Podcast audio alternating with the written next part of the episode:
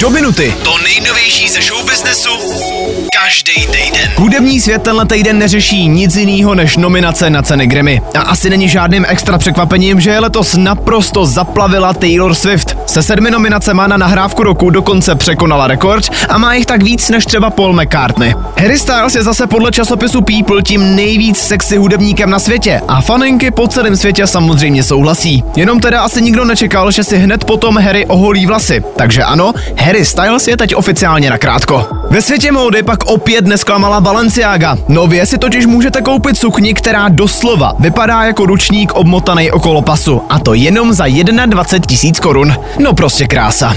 Jo a samozřejmě zapomenout nesmím ani na novýho Big Brothera. Jedna vila, 16 lidí, 9 týdnů, 58 kamer a taky jeden společný záchod, když teda nepočítáme pána domu. No a ten, kdo ve vile vydrží až do konce, vyhraje 2,5 milionu korun. A už jenom první díl byl teda pěkný bizár. Vy ale aspoň víte, co máte sledovat, no a tohle bylo do minuty všechno. Tak zase za týden a zatím čau, do minuty. To nejnovější ze show businessu každý týden.